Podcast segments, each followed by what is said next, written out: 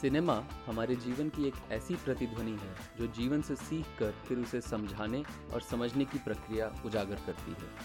हँसते, खिलखिलाते, रोते, बूझते, लड़ाइयों और प्यार के बीच कहानी और संवेदनाओं का ये पिटारा हमारे देश को सौ वर्षों से ज़्यादा बांधे हुए है। जो समाज में होता है और कभी कभी जो उसमें होना चाहिए, इन दोनों पर इस माध्यम की कड़ी नज़र हमेशा से ही रही है। मनुष्य के संघर्षों और सोचों को दर्शाने वाला ये माध्यम हर किसी का अपना निजी इतिहास बयां करता है। कहानी और उनसे निकलने वाली सोच हर घर में चाय की चुस्की और समोसे के स्वाद में भर जाती है और हम सब किसी न किसी बहाने उनके होने वाले असर पर चर्चा अवश्य करते हैं। इसी बातचीत को आगे बढ़ाते हुए ब्रेकफास्ट एट सिनेमा के शिबांगी और अभिनव आपके सामने कहानियों के अंदर की कहानियाँ लेकर प्रस्तुत हो रहे हैं। पर्दे के पार का जो फिल्मी प्यार है, उसमें अपनी कुछ बातें जोड़कर आपके सामने पेश है पर्दा पार फिल्मी प्यार का ये पॉडकास्ट। पर्दा पार फिल्मी प्यार हब हॉपर पर प्रसारित होता है। हब हॉपर भारत का प्रमुख पॉडकास्ट होस्टिंग साइट है, जो आपके पॉडकास्ट को सही श्रोताओं तक पहुंचाती है। स्पॉटिफाई गूगल गाना और विंक जैसे प्लेटफॉर्म्स पर फ्री होस्टिंग और डिस्ट्रीब्यूशन सर्विसेज़ के ज़रिए। अगर आप भी पॉडकास्ट शुरू करना चाहते हैं और अपने विचारों को सही श्रोताओं तक पहुंचाना चाहते हैं, जाइए Hubhopper studio dot com यानी H U B H O P P E R studio dot com पर और चुटकी में शुरू कीजिए अपना पॉडकास्ट नमस्कार। हम फिर से बहुत खुशी के साथ आपका स्वागत करते हैं हमारे पॉडकास्ट की इस नई कड़ी में। आज की कड़ी की तैयारी हमारे लिए बहुत मज़ेदार रही है, क्योंकि आज हम बात करने वाले हैं पंकज पराशर की उन्नीस की सुपरहिट चालबाज के बारे में, जिसमें श्रीदेवी रजनीकांत, सनी देओल, श्रीदेवी, अनुपम खेर, रोहिणी हटंगड़ी, अनु कपूर, शक्ति कपूर, सईद जाफरी और अरुणा ईरानी जैसे कलाकारों ने ऐसा रंग जमाया है कि ये पिक्चर आप जितनी ही बार देखें, उतना ही मज़ा बढ़ता जाता है। इस गजब रंग बिरंगी फ़िल्म के पीछे अभिनय करने वालों और निर्देशक का हाथ तो है ही, लेकिन साथ ही साथ हाथ है, प्रोड्यूसर ए पूर्णचंद्र राव का। जो फ़िल्म के लिए पंकज पराशर, श्रीदेवी और रजनीकांत जैसे मज़े हुए कलाकारों को साथ लेकर आए। लेखक राजेश मजुमदार और कमलेश पांडे, जिन्होंने पंकज पराशर के साथ मिलकर ऐसी रुचिकर कहानी और मनोरंजक डायलॉग लिखे हैं कि दर्शक तीस साल बाद भी इन्हें सुनकर हँसी से लोटपोट हो जाते हैं। गीतकार आनंद बख्शी और संगीतकार लक्ष्मीकांत प्यारेलाल, जिन्होंने कविता कृष्णमूर्ति मोहम्मद अज़ीज़, अमित कुमार, जॉली मुखर्जी और सुदेश भोसले जैसे गायकों के साथ दिल को गुदगुदा देने वाले गानों की रचना की है। अफाक हुसैन का संपादन, बिजौन दास गुप्ता का सेट डिज़ाइन और मनमोहन सिंह के छायांकन ने इस फ़िल्म को एक कॉमिक बुक का एहसास दिया है, जिसकी वजह से आँखें पर्दे से हट ही नहीं पाती। और इन सब पर सरोज खान का नृत्य निर्देशन, जो इतना निराला है, जिससे श्रीदेवी के अभिनय में चार चाँद लग गए और उनके पात्रों को एक नई परिपूर्णता मिली। इतने लोगों की श्रेष्ठ कला से बनी चालबाज सिर्फ़ अपने वक्त की ही नहीं बॉलीवुड के इतिहास में एक बहुत ही यादगार फ़िल्म है। चालबाज का अंदाज, उसके रंग बिरंगे पात्र और उसकी धूम धड़ाके भरी कहानी की छाप हिंदी फ़िल्म के प्रेमियों पर आने वाले बहुत सालों तक रहेगी। चालबाज की कहानी हेमा मालिनी, अभिनीत सीता और गीता का रीमेक है। अंजू और मंजू बचपन में बिछड़ी हुई जुड़वा बहनें हैं, जिनको एक दूसरे के बारे में पता नहीं है। संयोगवश अंजू अपने ही माता पिता के घर बड़ी हो रही है, लेकिन अब वो अनाथ हो चुकी है और अपने क्रूर चाचा त्रिभुवन और उनकी साली अंबा की निगरानी में 20 साल की हो चुकी है। उनके अत्याचारों से सताई हुई अंजू, जिसका आत्मविश्वास अब पूरी तरह से दबाया जा चुका है, हमेशा सहमी हुई रहती है। कहने को वो अपने माता पिता की सारी संपत्ति की मालकिन है, लेकिन उसको अपने ही घर में पाँच रुपए की भीख मांगते हुए भी दिखाया गया है। उसके साथ अच्छा स्वभाव दिखाने वाले है सिर्फ़ उस घर के पुराने नौकर जिन्हें वो दद्दू बुलाती है, उसके चाचा का बेटा राजू और उनका एक पालतू कुत्ता। एक होने वाला मंगेतर भी है, सूरज, पर उसको इस घर की अंदर की बातों का कोई इल्म नहीं है, क्योंकि ये रिश्ता अंजू और सूरज के बचपन में ही उनके पिताओं ने तय किया था। सूरज और अंजू कभी एक दूसरे से मिले नहीं है। उधर मंजू उसी शहर की एक बस्ती में बड़ी हुई है, जहाँ वो बिल्कुल चुलबुली और सक्षम बन चुकी है। एक माँ है जिनका दिमागी इलाज चल रहा है और उसकी सामने वाली खोली में रहने वाला एक टैक्सी ड्राइवर दोस्त जग्गू, जिसके साथ उसकी मस्ती भरी नोकझोंक चलती रहती है। दोनों बहनों को संगीत और नृत्य में गहरी रुचि है, लेकिन जहाँ नाचने पर अंजू पर कोड़े बरसाए जाते हैं, वहीं मंजू एक डांसर के रूप में मंच पर नाच गाकर पैसे कमाती है और एक बहुत बड़ा स्टार बनने का सपना देखती है। एक दिन, अनजाने में दोनों की दुनिया आपस में बदल जाती है। और यहाँ से कहानी एक ऐसा मोड़ लेती है, जिसके हर कदम पर दर्शक सीटी बजाते और तालियाँ पीटते हुए अंजू और मंजू के फ़ैन बन जाते हैं। आइए चलिए पता करते हैं इस फ़िल्म के कुछ मुख्य विषयों के बारे में। लेकिन उससे पहले ये समझ लें कि जैसे अंग्रेज़ी में कहते हैं old wine in new bottle ये कहानी तो पुरानी ही है, लेकिन जो नई बोतल है जिसमें ये पुरानी शराब पेश की जा रही है, वो इतनी स्टाइलिश है, इसका अंदाज इतना निराला है कि ये फ़िल्म बाकी पुरानी जितनी खोया पाया फार्मूला वाली फ़िल्में हैं, उनसे अलग ही दिखती है। चाहे वो राम और श्याम है, चाहे एँगा वीटू पिल्लई है, जो कि एक तमिल फ़िल्म थी, चाहे गंगा मंगा तेलुगु फ़िल्म, वानी रानी तमिल फ़िल्म, या मुकाबला 1942 की फियरलेस नादिया की फ़िल्म, या अनिल कपूर की किशन कन्हैया, या रामुडू भीमुडू, जो कि एक तेलुगु फ़िल्म थी। इन सारी फ़िल्मों से इस फ़िल्म का अंदाजे बयां अलग ही है। क्रेडिट से लेके, मैंने शीर्षक से लेके फ़िल्म के अंत तक इस फ़िल्म में जिस स्टाइल को दर्शाया गया है, वो जितना ही मॉडर्न दिखता है, उतना ही कहानी में रचा बसा भी दिखता है। लेकिन अगर हम ध्यान से देखें तो कहानियाँ तो वही पुरानी हमेशा होती हैं। लेकिन उनको प्रस्तुत करने का तरीका जो नया होता है, जो रुचिकर होता है, जो हमें आकर्षित करता है, जो हमारे अंदर एक नई गुदगुदी पैदा करता है, वही हमें पसंद आता है। पहले से लेके आज तक, चाहे आप बाहुबली उठा लीजिए, जो कि कृष्ण और कंस की कहानी है, या आप किसी भी पुरानी फ़िल्म को उठा लीजिए, जैसे कि स्वदेश, जिसके बारे में हमने पहले भी बात की है, जो महात्मा गांधी की कहानी है। तो कहानी तो वही पुरानी होती है, लेकिन उसका अंदाजे, बयां ये तय करता है कि पब्लिक को वो फ़िल्म कितनी अच्छी लगेगी या नहीं। और इस फ़िल्म में जो खोया पाया का फॉर्मूला है, उसको प्रस्तुत करने का तरीका निराला है, जैसा मैंने कहा। श्रीदेवी की एंट्री अगर हम यहाँ से शुरुआत करें तो इस फ़िल्म का हीरो जो है वो इस फ़िल्म का हीरो नहीं है इस फ़िल्म की हीरो है।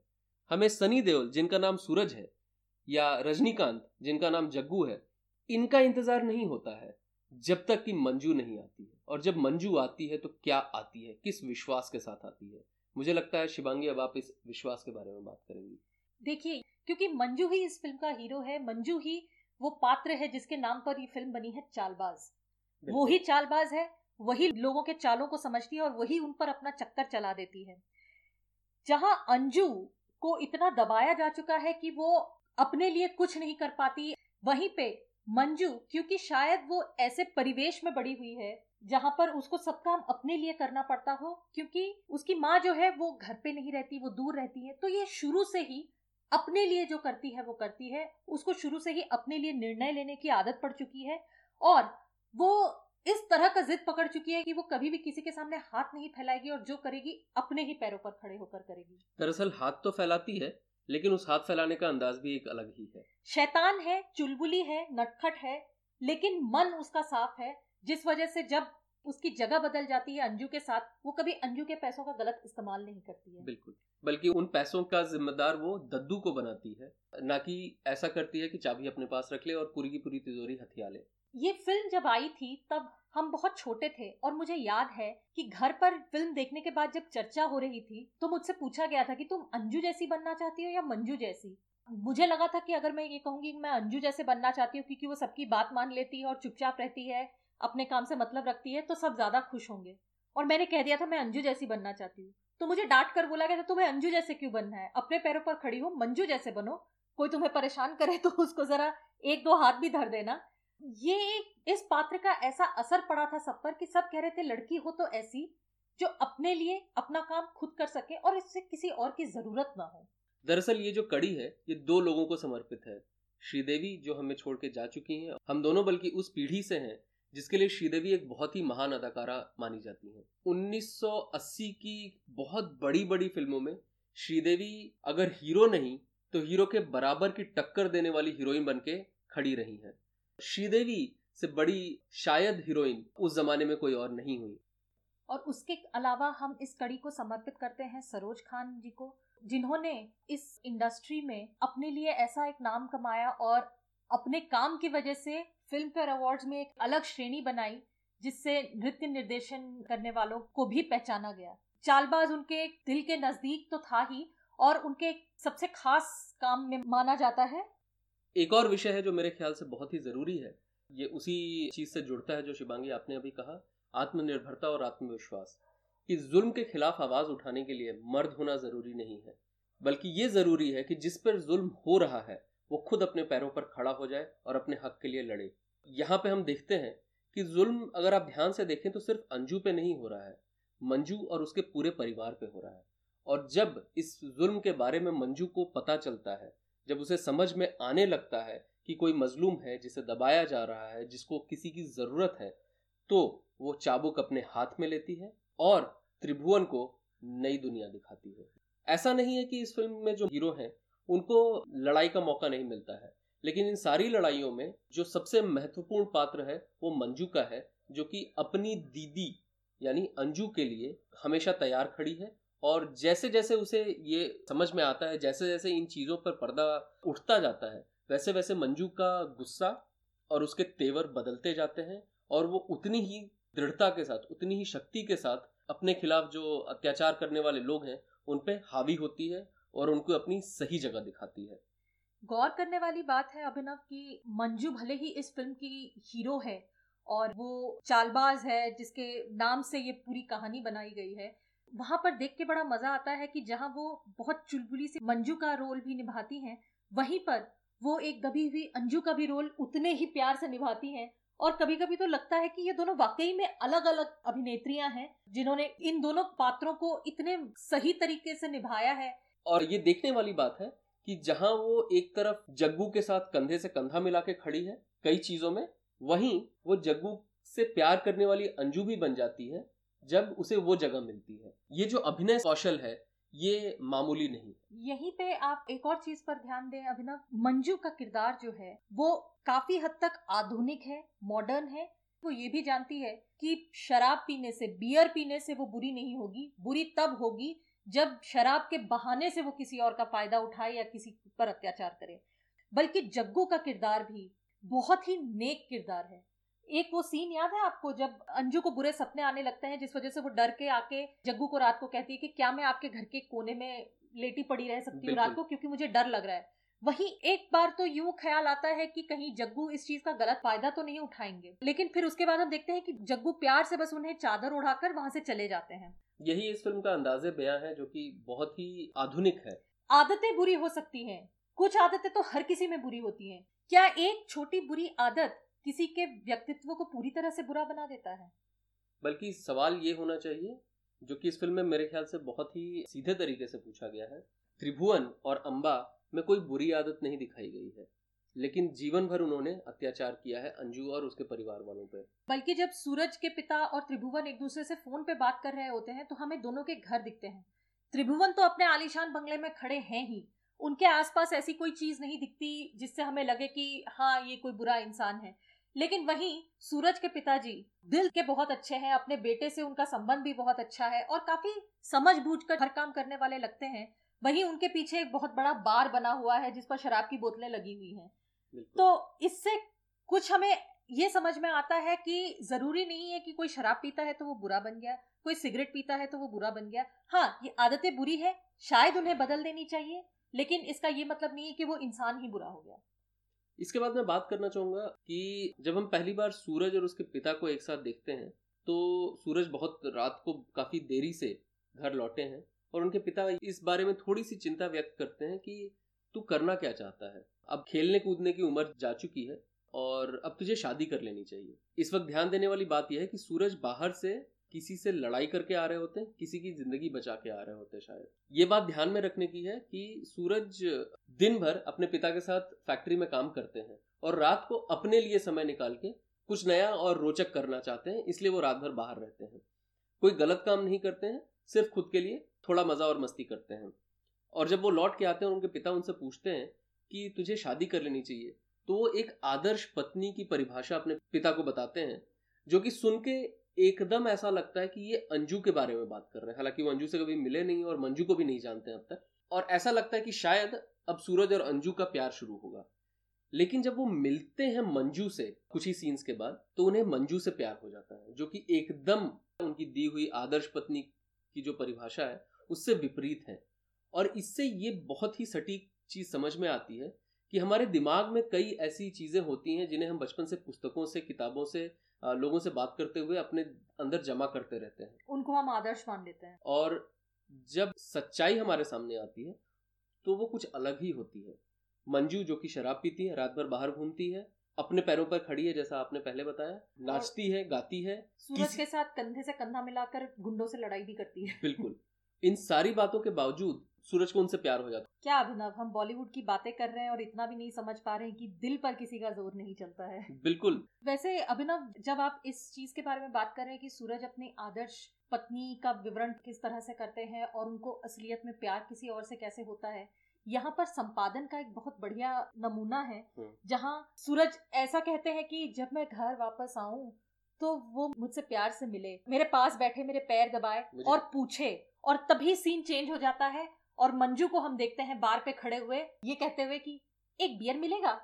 ये बहुत ही हास्यास्पद तरीके से ऐसे कई नमूने हैं संपादन के इस पूरे फ़िल्म में। स्क्रिप्ट कह लीजिए, चाहे इसको पंकज पराशर का स्टाइल कह लीजिए, या फिर एडिटर का काम कह लीजिए, जिसने इतने बढ़िया तरीके से इस पूरे फ़िल्म का संपादन किया है कि जहाँ पे ये छोटे छोटे जो चुटकुले हैं, वो बहुत बढ़िया नज़र आते हैं और उससे हम इस फ़िल्म की तरफ़ और ज़्यादा आकर्षित होते जाते हैं। शिवांगी अब चलिए बातें करते हैं कुछ अपने पसंदीदा सीन्स के बारे में। इस फ़िल्म में एक बहुत अनोखी चीज़ है अभिनव। इस फ़िल्म की कहानी जब मैं संक्षेप में बता रही थी ये मैंने कहा था कि इसमें एक कॉमिक बुक का एहसास है।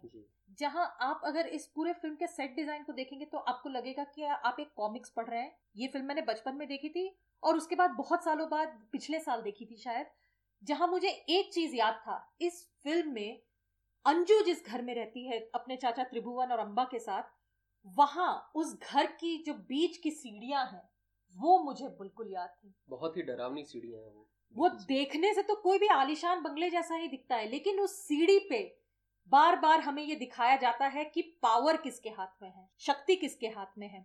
उसी सीढ़ी पे सारे ऐसे सीन्स का निर्माण किया गया है जहाँ पर या तो त्रिभुवन अंजू को सता रहा होता है या फिर जब मंजू उस दुनिया में आती है और समझ जाती है कि त्रिभुवन सबका किस तरह से फ़ायदा उठा रहा है वो चाबुक अपने हाथ में लेती है और त्रिभुवन को ऐसा सबक सिखाती है, उसको इस बात का ऐसा एहसास दिलाती है कि उसकी जगह क्या है, कि उसमें बहुत मज़ा आता है। उन्हीं सीढ़ियों के सामने वो सीन आता है जहाँ पर अंजू अपने आप पर काबू नहीं रख पाती है और पार्टी में सारे मेहमानों के सामने नाचने लगती है गाना सुनकर और गलती से अपने चाचा को चांटा भी मार देती है। वही सीढ़ियाँ हैं जहाँ पर बार बार हम देखते हैं कि अंजू ऊपर भाग रही है किसी से डरते हुए या नीचे भाग रही है किसी की मार से बचने के लिए। और वही सीढ़ियाँ हैं जिस पर से भागते हुए वो कुत्ता भी उसे बटुकनाथ लल्लन प्रसाद मालपानी से बचाता है। यानी पलमा से बचाता ये जो सीढ़ियाँ हैं इस फ़िल्म में उनका एक बहुत बड़ा रोल है इस पूरी कहानी में। और हमें दाद देनी पड़ेगी बिजौन दास गुप्ता के सेट डिज़ाइनिंग के लिए जिसकी वजह से हमें ये इतना मज़ा आता है। इन सीढ़ियों ने दिमाग पर एक ऐसा छाप छोड़ा है कि इस फ़िल्म के बारे में सोचते ही ये सीढ़ियाँ ज़रूर याद आती हैं। जब मंजू त्रिभुवन से बदला लेने लगती है, मुझे याद है मैं छोटी सी थी और मैं तालियाँ पीट रही थी क्योंकि मुझे इतना मज़ा आ रहा था कि ऐसे बुरे आदमी के साथ यही होना चाहिए। फ़िल्म जब शुरू होती है तो हमें तुरंत ये पता चल जाता है कि अंजू और मंजू अलग हो चुके हैं और शुरू के 20 मिनट तक हम यही देखते हैं कि अंजू के साथ क्या हो रहा है। लेकिन 20वें मिनट पर अंजू, जिसको अभी बहुत बुरी तरह से मारा गया है, वो रो रही होती है कि उसको भगवान अपने पास क्यों नहीं बुला लेते हैं? तभी उसको दद्दू समझाते हैं कि एक बात याद रखना, जिस किसी ने भी इस हाथ में चाबुक दिया है, उसने किसी ऐसे को भी बनाया है, जिसके पास ये चाबुक छीनने की ताकत हो। और उसके अगले ही सीन में मंजू आती है, जिन्होंने अपनी कमर के चारों तरफ़ एक चाबुक जैसी चीज़ पहनी हुई है, और आपको समझ में आ जाता है कि जब वो गुंडों की पिटाई कर रही है, ये वही हाथ है जो त्रिभुवन के हाथ से चाबुक छीनेगा और भगवान के इंसाफ को इस घर में लेके आएगा। मेरे सबसे पसंदीदा सीन्स वो हैं जिसमें अंजू और जग्गू और थोड़े हद तक जग्गू और मंजू, रजनीकांत और श्रीदेवी, जिन्हें रजनीकांत प्यार से श्रीदेवा बुलाया करते थे, इनके जो दृश्य हैं वो इतने रोचक हैं, इतने ज़बरदस्त हैं कि मतलब यही वो सीन्स हैं जिसमें फ़िल्म की सारी हँसी जो है वो पैदा होती है और हमें गुदगुदाते रहती है। मैं मंजू नहीं हूँ जी। मेरा नाम मंजू है जी। और उसके बाद से जग्गू के मुँह से निकलती है वो सुंदर सुंदर गालियाँ, जिन्हें सुन के लगता है कि वाह वाह वाह, क्या गालियाँ हैं। अंजू जग्गू के टैक्सी की पूजा कर रही होती है और उसके थोड़ी देर पहले मंजू जो है, वो जग्गू से शराब मांगने के लिए पहुँच जाती है। ये अदला बदली के बाद फिर से अदला बदली होने वाला एक ऐसा दृश्य है, जहाँ पे मंजू परेशान है, सूरज से उनका रिश्ता टूट गया है और उन्हें पता नहीं है कि किस बात पे ये रिश्ता टूटा है। परेशान होकर वो जग्गू के पास पहुँचती है और कहती है, मुझे शराब दो। और जग्गू, जिसकी शादी तय हो चुकी है अंजू के साथ, उसे कुछ समझ में नहीं आता, वो भौचक रह जाता है और सोचता है कि अभी कल तक तो ये औरत मेरे घर से शराब की बोतलें बाहर फेंक रही थी और अब कह रही है, शराब ला के दे, क्योंकि तू कंजूस है, अगर नहीं देगा तो मैं खुद जाके ले लूँगी। कहती अच्छा बैठ, मैं लेके आता हूँ। जैसे ही वो लेने जाता है, मंजू परेशान हो जाती है कि पता नहीं ये कब आएगा, कंजूस एक नंबर का मक्खी चूस तो वो खुद पहुँच जाती है शराब की दुकान पे और इधर अंजू आ जाती है जग्गू की टैक्सी की पूजा करते हुए और ये शराब की बोतलें लेके जब जग्गू पहुँचता है तो जो सुंदर तरीके से एक पूजा पाठ करने वाला इंसान अपने हाथों के इशारे से कहता है, इसे हटाओ, इसे दूर ले जाओ। और अपने भजन में मगन रहती है, उसे देख के आप ज़मीन पे गिर के लोटपोट हो ही जाएँगे। आपको पता नहीं, ये मालूम है कि नहीं, अभिनव? पंकज पराशर जब उनकी फ़िल्म जलवा का पोस्ट प्रोडक्शन चल रहा था तो प्रसाद, जो प्रसाद लेबोरेटरीज के मालिक थे उन्होंने इस फ़िल्म के कुछ कुछ दृश्य देखे तो उन्हें इतना मज़ा आया कि उन्होंने तुरंत पंकज पराशर की एक मुलाकात पक्की कर दी, प्रोड्यूसर ए पूर्णचंद्र राव के साथ। अब पूर्णचंद्र राव जी, जो इंडस्ट्री में काफ़ी जाने माने थे, उन्होंने पूछा पंकज पराशर से कि तुम क्या बनाना चाहते हो? तो पंकज पराशर ने डरते हुए सीता और गीता की फ़िल्म की कहानी बता दी, क्योंकि तब तक उन्होंने ये स्क्रिप्ट लिखी भी नहीं थी। और जैसे ही फिर पूर्णचंद्र राव जी ने पूछा कि आप इस फ़िल्म के लिए किसको लेना चाहेंगे बिना सोचे पंकज पराशर ने कह दिया श्रीदेवी। वैसे उन्हें उम्मीद नहीं थी कि श्रीदेवी उनके साथ काम कर लेंगी। और श्रीदेवी जब राज़ी हो गई इस फ़िल्म में काम करने के लिए पंकज पराशर जो कमल हासन को बहुत अच्छी तरह से पहचानते थे वो कमल हासन से सुझाव मांगने लगे कि वो सीन को कैसे लिखें। कमल हसन ने उनसे बस एक ही बात कही कि तुम चिंता मत करो तुम बस अपने हिसाब से लिखो और सब श्रीदेवी पे छोड़ दो। क्योंकि वो ऐसी कलाकार है अगर तुम अच्छी कहानी लिखोगे तो वो तुम्हारी कहानी को सुपरहिट बना देंगी। मेरा एक और पसंदीदा सीन इस फ़िल्म का है जब मंजू और सूरज पहली बार एक दूसरे से मिलते हैं। मंजू खड़ी है बियर बार में बियर मांगते हुए।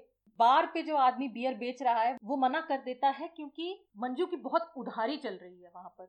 मंजू के पास कभी पैसे रहते नहीं है। मंजू बस अपनी चुलबुली बातों में सबको फंसाकर बार बार बियर लेने की कोशिश करती रहती है। ये भी दिखाया गया है कि वो कैसे भी नाटक करके अपने धोबी को, अपने किराने वाले को और उसके घर में जो दूध दे के जाता है, उन सबको चकमा देती रहती है। उसके हाथ में जैसे ही पैसे आते हैं, वो सबसे पहले बियर बार पहुँच जाती है, क्योंकि उसको बियर पीना बहुत अच्छा लगता है। वहीं वो पहली बार सूरज से मिलती है, जो उसी बार में आया है बियर पीने। और उसकी लालच भरी आँखों को देखकर सूरज को थोड़ा तरस आ जाता है और वो उसको एक बोतल बियर अपनी तरफ़ से दे देता है। वहीं से शुरू होती है उनकी एक दोस्ती।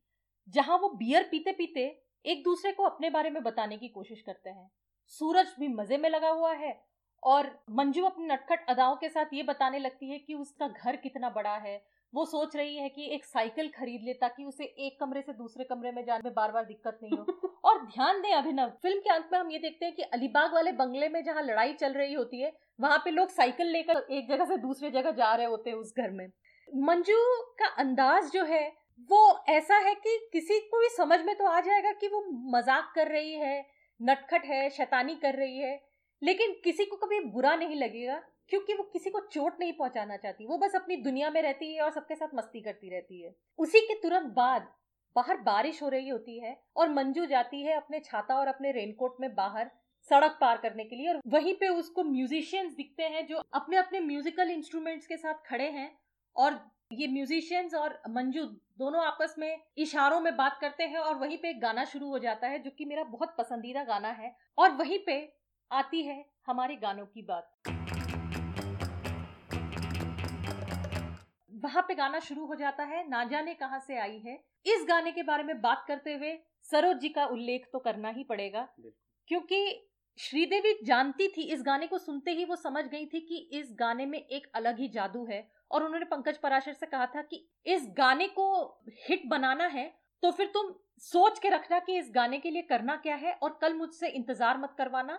ये बात सुनते हुए पंकज पराशर ने और सरोज खान जी ने मिलकर इस गाने की पूरी सेटिंग बनाई स्टोरी बोर्डिंग की, जिससे उनको समझ में आ गया कि गानों की इन लाइनों में दृश्य ऐसा दिखने वाला है, गानों की इन लाइनों में ऐसे डांस होने वाला है, गानों की इन लाइनों में हम कैमरा यहाँ रखेंगे और गानों की इन लाइनों में लोग ऐसे नाच रहे होंगे। ये जो नृत्य निर्देशन का एक तरीका था, ये बहुत ही नया था बॉलीवुड के लिए और साथ ही साथ इतनी तैयारी की वजह से ये गाना ऐसा रचा गया है, ऐसा बनाया गया है कि इस गाने को देखने में भी बड़ा मज़ा आता है। वैसे कहना तो नहीं चाहिए, लेकिन इस गाने में सरोज जी ने सनी देओल से भी नचवा लिया। सब मज़े ले रहे हैं, सब मस्ती कर रहे हैं, बारिश में झूम रहे हैं और क्या बढ़िया गाना है ये। इस गाने में वैसे आप देखेंगे कि लाल और नीली लाइटों का काफ़ी इस्तेमाल हुआ है। इसकी वजह से एक अलग ही मूड बन जाता है गाने को देखते हुए। इस गाने की धुन जो है वो लक्ष्मीकांत प्यारेलाल जी ने स्टीवी वंडर नामक एक कलाकार के गाने की धुन से ली थी।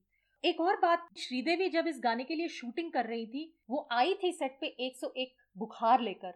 और रात के दो बजे तक बैठ के ये सारे गानों की शूटिंग करते रहे। बल्कि आप ध्यान देंगे, एक जगह है जहाँ पे कैमरा श्रीदेवी की आँखों के नज़दीक जाता है और आप देख सकते हैं कि श्रीदेवी की आँखें लाल हैं। यही कहते हैं कि एक मचे हुए कलाकार का अपनी कला के लिए क्या समर्पण हो सकता है। तो अब हम, चूँकि यहाँ पे आ ही चुके हैं तो हम बात कर रहे हैं उन सारे गानों की जो अपने आप में छोटी छोटी कहानियाँ हैं, जो हमें इस फ़िल्म के पात्रों के मन की गहराई में ले जाती हैं।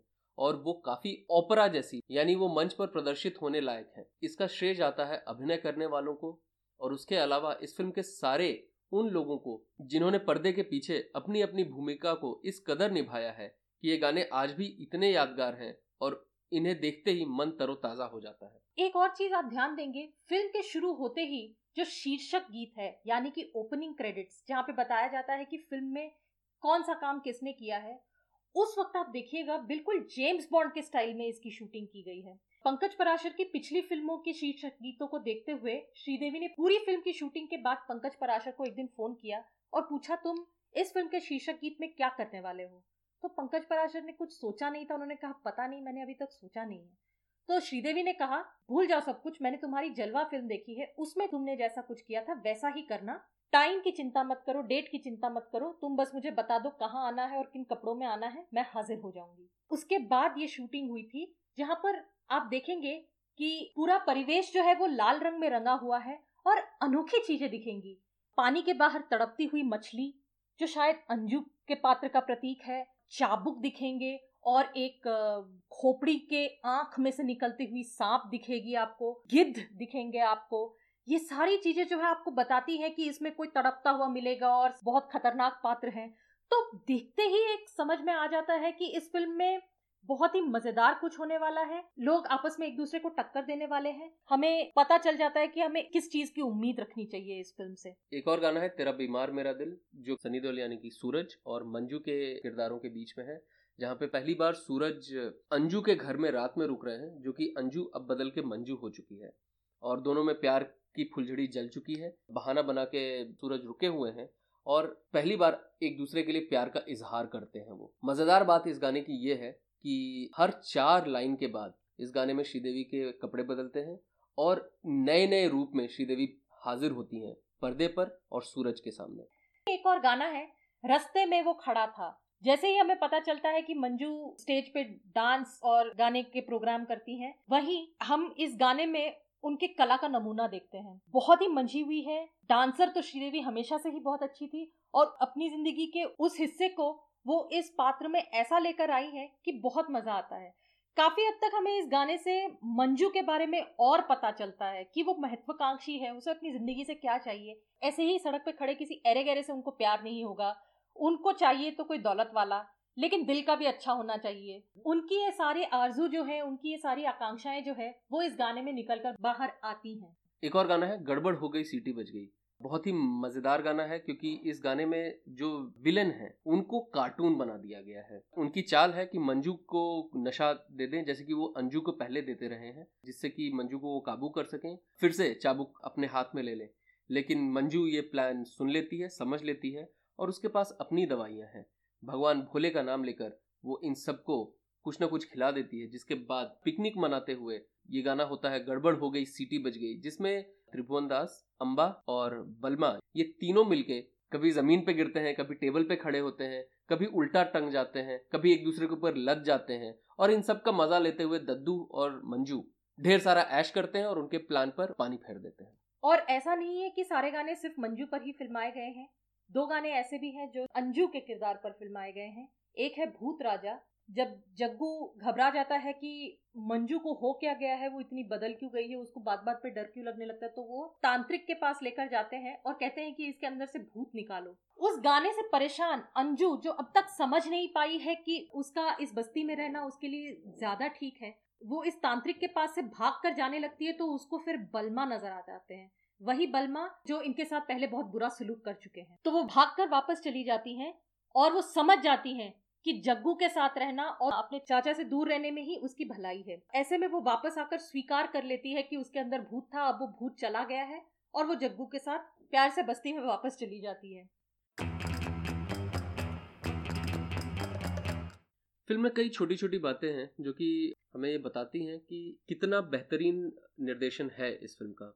एक तो पुरानी फ़िल्मों के कई रेफरेंसेस हैं। जब पहली बार हम मंजू से मिलते हैं तो उस होटल में जहाँ पे मारपिटाई हो रही है, वहाँ पे कई सारी फ़िल्मों के पोस्टर लगे हुए हैं और इससे आपके मज़े में थोड़ी और चीज़ें जुड़ जाती हैं। जब अंजू के कुत्ते को मारा जाता है, बलमा उसकी हत्या कर देते हैं तो अंजू अपने कमरे में जाती हैं। उन्हें पता नहीं है कि उनका कुत्ता मर चुका है और वो जब अपने बिस्तर पर बैठती हैं और हाथ उनका, उनकी चादर के अंदर जाता है तो उन्हें कुछ गीला लगता है। वो धीरे से चादर उठाती हैं तो वहाँ पे अपने कुत्ते का मृत शरीर पाती हैं और चीख के वो डर जाती हैं। ये अंग्रेज़ी फ़िल्म गॉडफादर को एक समर्पित सीन भी माना जा सकता है, जिसमें किसी को डराने के लिए उसके सबसे पसंदीदा घोड़े का सिर काट के चादर के अंदर डाल दिया गया था। ऐसी छोटी छोटी कई बातें हैं, जिससे फ़िल्म की जो शैली है, वो निखर के सामने आती है। फ़िल्म का जो मज़ा है, वो दुगुना चौगुना होता रहता है। और ये जो फ़िल्म है, वो समय के इम्तिहान को हर वक्त पार करते रहती है, पास करते रहती है और एक नए रूप में हमारे सामने खड़ी होती है।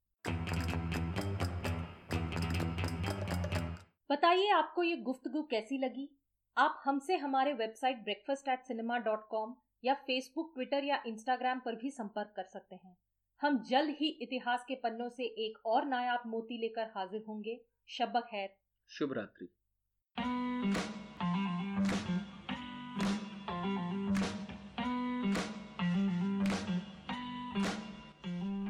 पर्दा पाक फिल्मी प्यार पॉडकास्ट ब्रेकफास्ट एट सिनेमा जो 2014 से सिनेमा का ज्ञान और सिनेमा से ज्ञान बढ़ाने की कोशिश में लगा हुआ है की पेशकश है।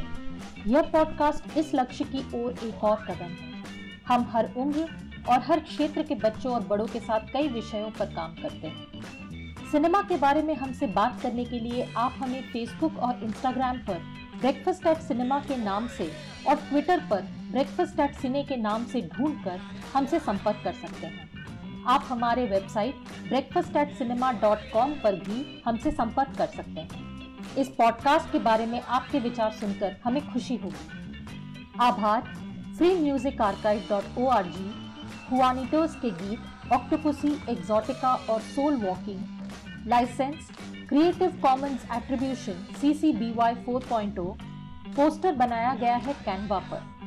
सिनेमा जगत से जुड़े हुए हर व्यक्ति के विश्वास और लगन से मिलने वाले प्रोत्साहन के लिए बहुत बहुत धन्यवाद।